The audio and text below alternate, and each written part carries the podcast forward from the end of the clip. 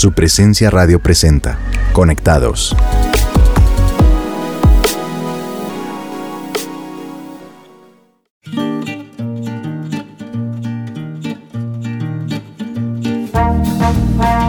Les damos la bienvenida a todos nuestros oyentes a este programa llamado Conectados. Me presento, mi nombre es Alice Gaviria y en el programa de hoy me acompaña mi guapo esposo Ricardo Gaviria. Hola a todos, es un placer para nosotros poder compartir con ustedes el mensaje que tenemos para hoy y poder acompañarlos en donde quiera que se encuentren. Así es, y para comenzar me gustaría preguntarte, mi guapo, si te acuerdas de la etapa de conquista en nuestra relación.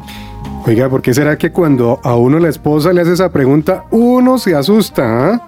Uno empieza a pensar, ay bendito, como que se me olvidó el aniversario o algo por el estilo. Pero pensándolo bien, no. Yo me acuerdo claramente cómo fue esa etapa de conquista. ¿Cómo olvidarlo? Mira, yo me acuerdo que yo te había visto almorzando en el restaurante donde yo también acostumbraba a almorzar. Y un día te vi solita en una mesa y decidí hablarte y preguntarte si podía sentarme a almorzar contigo. Me arriesgué, porque me habías podido decir que no. Yo era un perfecto desconocido para ti, pero yo sé que ya me habías echado el ojo desde antes y me dijiste que sí de inmediato. Me acuerdo que hablamos como por una hora más o menos, intercambiamos teléfonos y te llamé a los pocos días para invitarte a tomar café y a los cuatro meses de conocernos te pedí que fueras mi novia. ¿O fue lo contrario? Ya no me acuerdo. Sí, mi guapo, me dejaste flechada desde la primera palabra con esa voz y tantos piropos. Y así como nosotros hemos experimentado temporadas de conquista, nos gustaría que se tomaran un tiempo para recordar cuál ha sido su conquista más significativa y si fue fácil o difícil llegar al objetivo que querían. Mientras piensan en su conquista, vamos a escuchar la canción Pasión, interpretada por su presencia.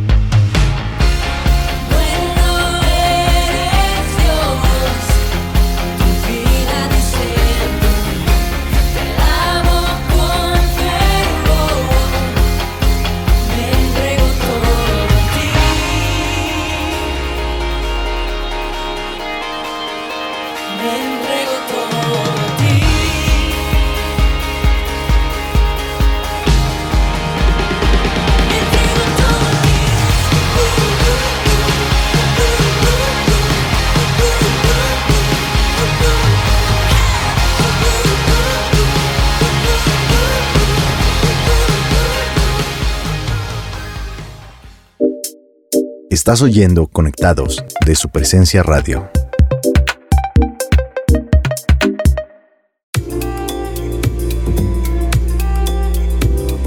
Hace unos minutos les preguntamos por la conquista más significativa que han hecho. Y es que si nos ponemos a pensar a lo largo de nuestra vida, siempre hemos estado rodeados de conquistas, algunas más complejas que otras, pero todas importantes para nosotros.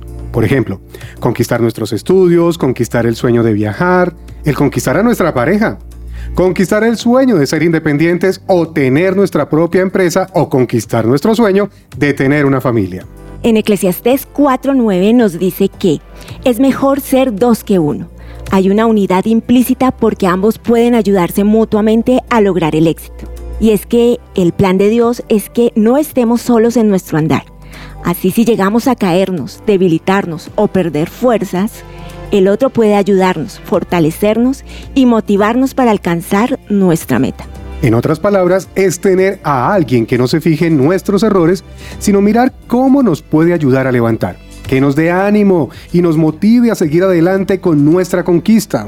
Alguien que está solo puede ser atacado con mayor facilidad, pero si hay una pareja unida, espalda con espalda se unen las fuerzas para vencer y más aún cuando incluimos a Dios en la ecuación.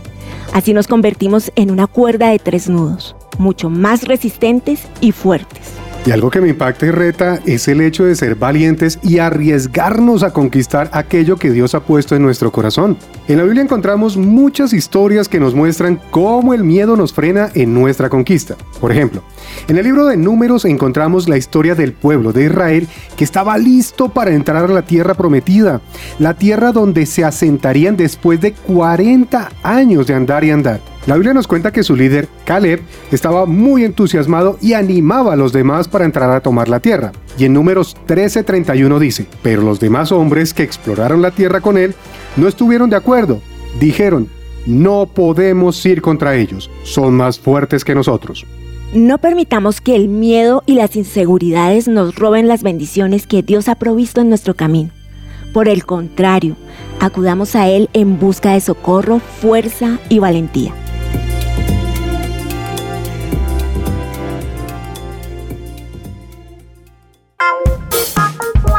El pasado es extenso. Cada día tiene su historia. ¿Quieres conocerla? En esta sección, entérate de momentos especiales que sucedieron en una fecha como hoy. Historia, música, literatura, son tantas cosas que te sorprenderás. Hechos históricos para recordar en el mes de septiembre.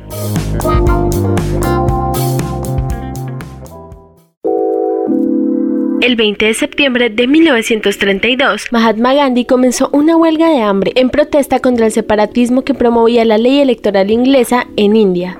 Gandhi, el célebre promotor de la resistencia no violenta, ayunó durante seis días y logró que los ingleses anularan las cláusulas que limitaban las libertades civiles de los ciudadanos indios no británicos. Esta sería una de las 17 huelgas de hambre que Gandhi emprendería durante su vida contra el régimen colonialista. 20 de septiembre de 1946. Se inaugura y celebra por primera vez el Festival Internacional de Cannes del 20 de septiembre al 5 de octubre de 1946 en la ciudad de Cannes, en la costa azul, Francia. Desde entonces se ha celebrado cada año durante la segunda quincena de mayo en París. Este festival, además de presentar filmes con presencia más independiente, también significa uno de los más grandes honores dentro de la industria del cine.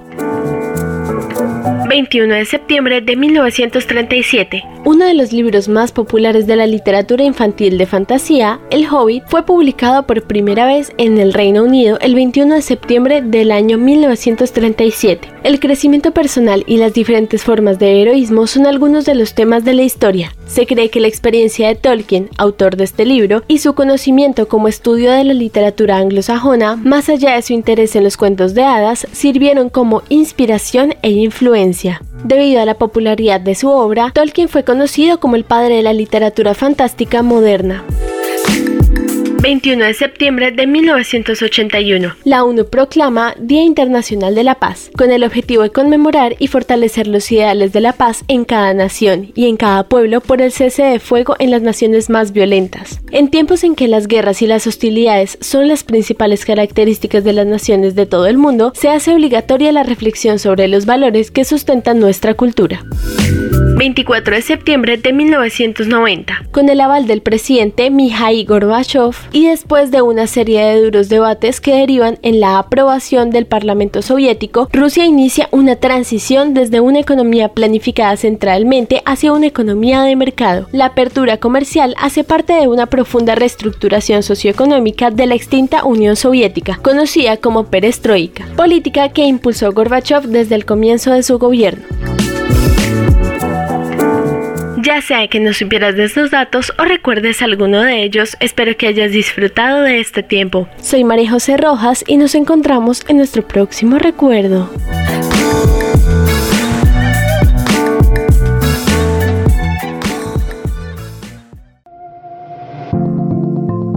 Seguimos en Conectados.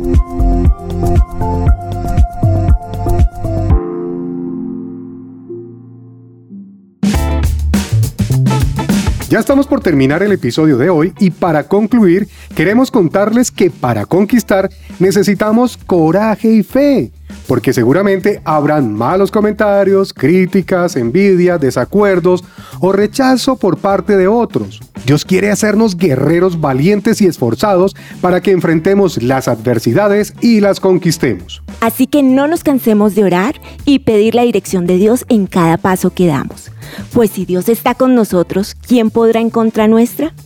Recuerda lo que nos dice Dios en Josué 1.9. Sé fuerte y valiente, no tengas miedo ni te desanimes, porque el Señor tu Dios está contigo donde quiera que vayas. Para orar, podemos tener en cuenta los siguientes puntos. Primero, la cobardía no hace parte de nosotros, así que renunciemos a ella y también a la falta de fe, porque esa cobardía es la que no nos deja visualizar lo que Dios tiene para nosotros. Segundo, vamos a pedirle a Dios que nos dé una visión y una conquista concreta para lograr que podamos identificar las conquistas que tenemos por delante. Lo tercero que debemos hacer es invitar a Dios a trabajar de la mano de nosotros para concretar los planes que queremos conquistar. Y por último, vamos a pedirle a Dios que nos haga fuertes y valientes. Ahora vamos a orar. Claro que sí. Señor mi Dios, hoy queremos pedirte perdón porque hemos sido cobardes, porque nos ha faltado fe, porque esa cobardía es la que no nos ha permitido ver todo lo que tú tienes para nosotros, Señor. Señor, hoy Quiero comenzar de ceros contigo. Quiero que nos des una visión y una conquista, Padre Santo, y que me muestres cuál es el camino que yo debo seguir de aquí en adelante. Señor Jesús, reconocemos que no lo logramos sin ti. Nos distraemos tan fácil del objetivo. Hay mucho para trabajar en nuestro interior, en nuestro pensamiento y en la manera como hacemos las cosas. Por eso te pedimos, ven a nuestras vidas Danos dirección para sacar corriendo la pasividad a la hora de arriesgarnos. Enséñanos a lanzarnos en tu nombre y confiar que fuimos diseñados para conquistar y no quedarnos paralizados. Que hoy mismo nos pongamos en acción y avancemos. No queremos seguir haciendo lo que nos parece, bien dice tu palabra. Confía en el Señor con todo tu corazón y no te apoyes en tu propio entendimiento. Solo contigo lograremos conquistar. Reafírmanos en lo que tú dices de nosotros. Haznos personas fuertes y valientes para que conquistemos nuevos territorios y extendamos tu reino aquí en la tierra. Hemos orado en el nombre de Jesús. Amén y amén. Si quieres seguir conociendo más de Dios, te invitamos a ser parte de los grupos de conexión en nuestra iglesia El lugar de su presencia. Así que si lo deseas, puedes comunicarte al 601-746-0202 o por la página web supresencia.com en la pestaña Conéctate. Allí encontrarás más información. También puedes escuchar más de nuestro programa Conectados de su presencia radio en las plataformas digitales como SoundCloud y Spotify o también en nuestra página web supresenciaradio.com. Gracias por escucharnos, nos oiremos en una próxima ocasión. Que estés muy bien, hasta luego.